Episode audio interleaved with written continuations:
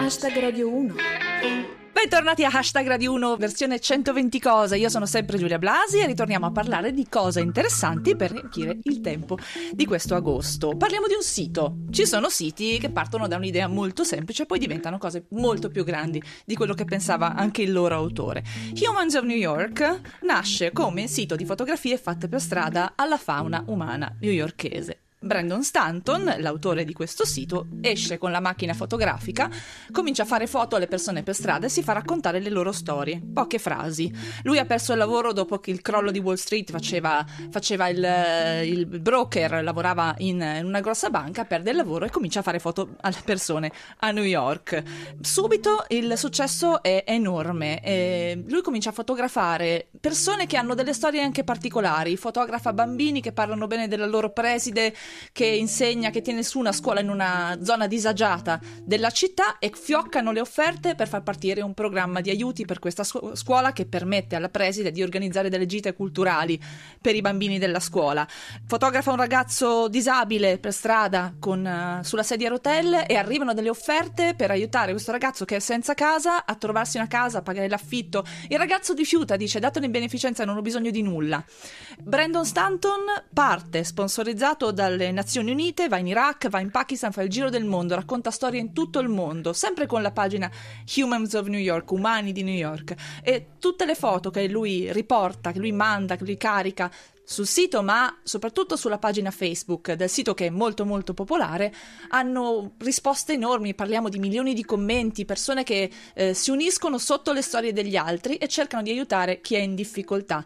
In questo preciso momento Brandon Stanton è in Pakistan e sta raccontando la storia dei attivisti che si battono contro la, una forma di, di, schiavitù molto comune in quelle zone e c'è una, un flusso costante di persone che vogliono aiutare. Quindi Humans of New York ci racconta una cosa molto semplice, che tutti hanno una storia e che tutti capiamo meglio gli altri quando sappiamo la loro storia. E visto che parliamo di storie, andiamo a un gruppo che di storie ne racconta sempre tanti. Questi sono i Baustelle e il pezzo si intitola Gomma.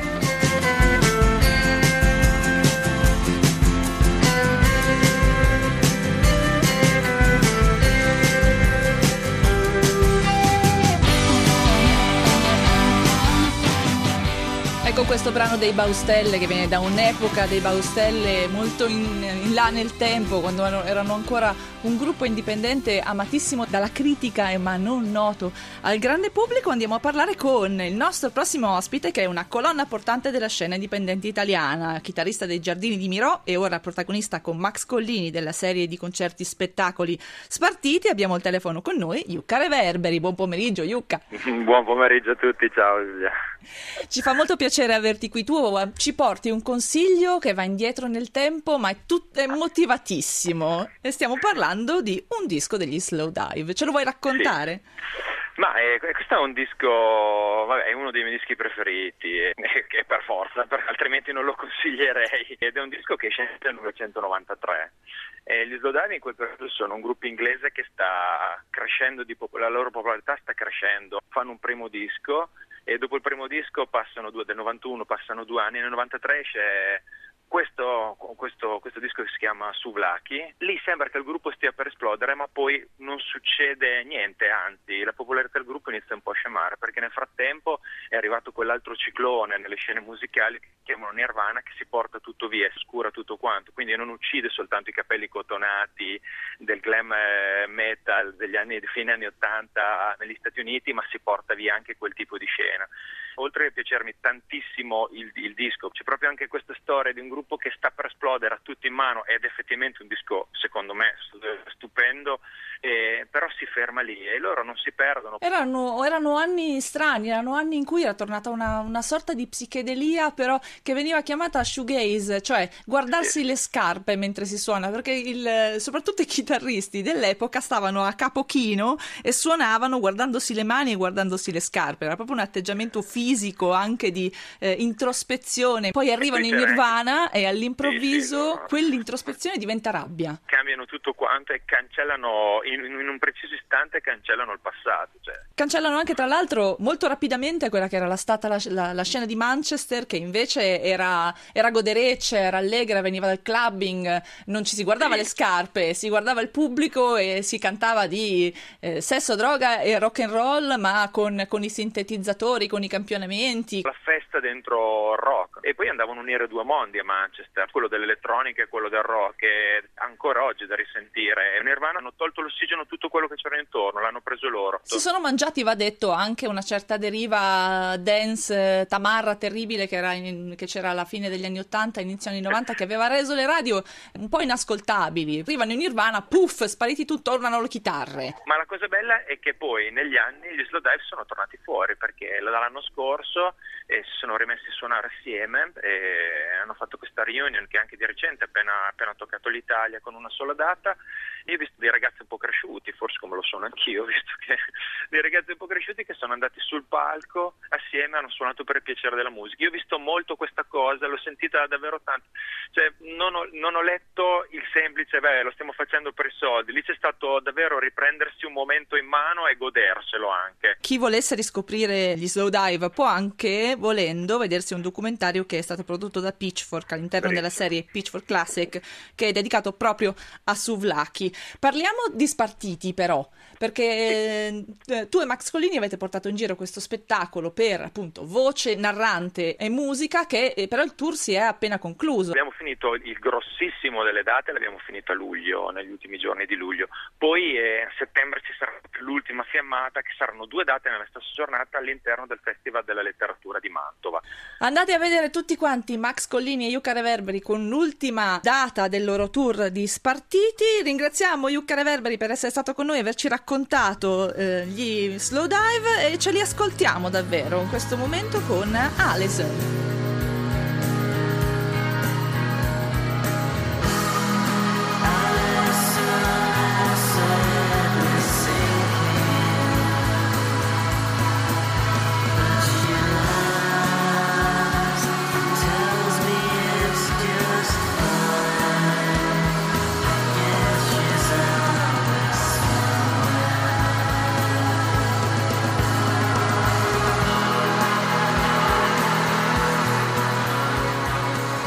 Usciamo dal passato degli slow dive e torniamo al presente, presente contemporaneo. Il nostro ultimo ospite di oggi è noto in rete per la sua ben radicata attitudine al pregiudizio. Il suo blog si intitola Friday Prejudice, il pregiudizio del venerdì, ed è cintura nera nell'arte di giudicare i film prima di averli visti. Al telefono con noi, in anteprima mondiale rispetto alla normale pubblicazione settimanale, c'è Francesco Chignola. Buon pomeriggio. Buon pomeriggio Giulia, ciao a tutti.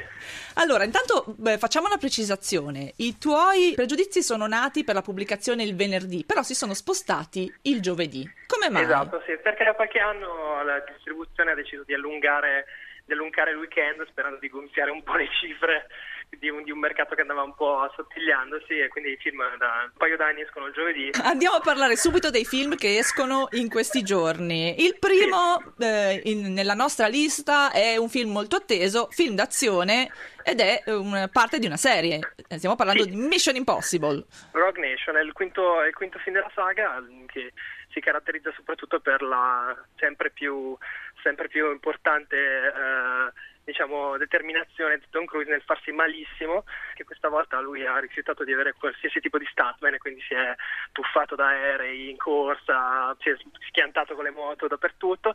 E il risultato dovrebbe essere un film molto divertente, avventuroso. C'è chi dice che è il migliore della saga, anche se noi siamo sempre molto affezionati al primo capitolo diretto da Brian De Palma. Poi diciamo che il film, il film d'azione mediamente basta che abbia una sceneggiatura che fila, va bene sempre. Insomma, i Ma film, sì, film sì, con i botti esatto. ci piacciono sempre. Sì. Secondo film di questa lista odierna è un film americano, una teen comedy, si può definire così? si inserisce diciamo nel, nel- nell'ampio filone dei film ambientati nei licei in cui eh, diciamo, ci sono queste caste che, che lottano tra di loro per eh, il predominio della giungla. Diciamo la giungla che è dipinta in questo film è quella di una società che è un po' cambiata, in cui i nerd non sono più quelli, cioè i nerd sono al potere quasi, diciamo. Non ci sono Eh, più i nerd di una volta. e non ci sono più nerd di una volta, però ci sono comunque degli sbattimenti. E lo sbattimento nel caso della protagonista è quella di essere una nella versione originale una DUF, cioè una Designated Ugly Fat Friend, cioè la, l'amica grassa brutta designata, cioè In- quella in- che va in giro col- con quelle più belle, così loro sembrano più belle. In italiano è diciamo, il stato suo- tradotto con la sigla ASSO.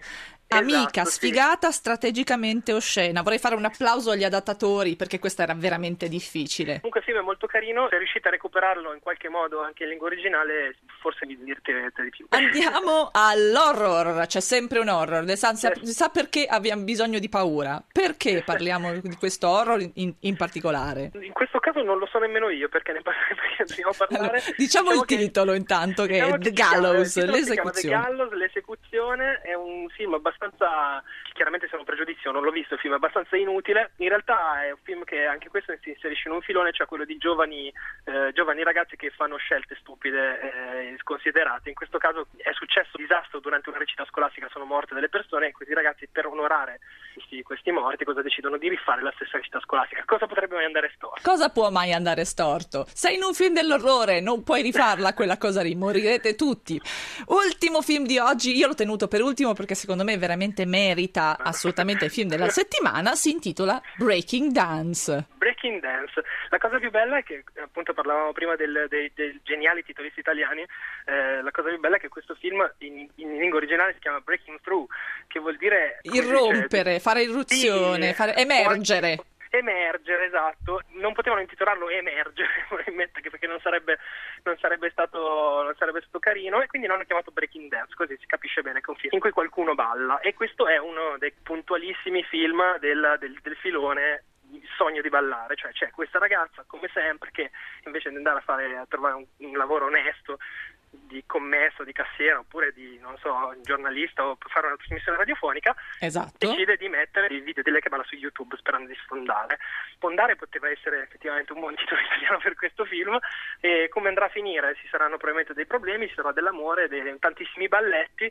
Se a voi piace questa roba qui, insomma, Step Up ha fatto, ha fatto ha fatto proseliti la saga di Step Up, di questa saga di questi ballerini urban eh, che diventano, passano dalle, dalle stalle alle stelle, però una volta c'erano attori come, non so, Channing Tatum che lo facevano, oppure Mary Elizabeth Winstead, invece Quindi questi tutte persone che poi hanno avuto una, una carriera vera, invece qua ormai Esatto. siamo quasi ai replicanti, avanti un altro, entrano, ballano, escono come una porta girevole, però c'è sempre qualcuno che va a vederli, per cui non gli possiamo dire nulla. Ah no, guarda, se li fanno vuol dire che vanno. Esatto, ringraziamo Francesco Chignola, giornalista e autore di eh, Friday Prejudice, per averci raccontato quali sono i film che escono con il suo personale pregiudizio. Noi adesso andiamo, torniamo alla musica. Questa è Hindi Zara, Any Story.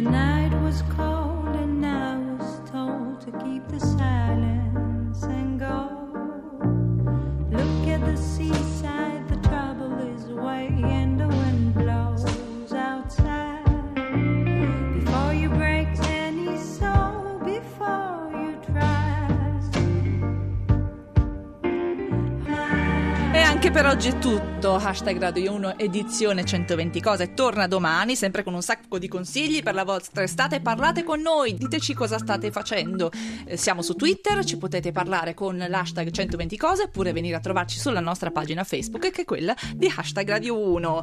Siamo ai saluti, la puntata di oggi non sarebbe stata possibile senza Elena Zabeo in redazione, Ludovico Suppa in regia e alla parte tecnica c'era Nicola Pambuffetti. Ora c'è il GR, a domani. Ciao! But you just don't know. My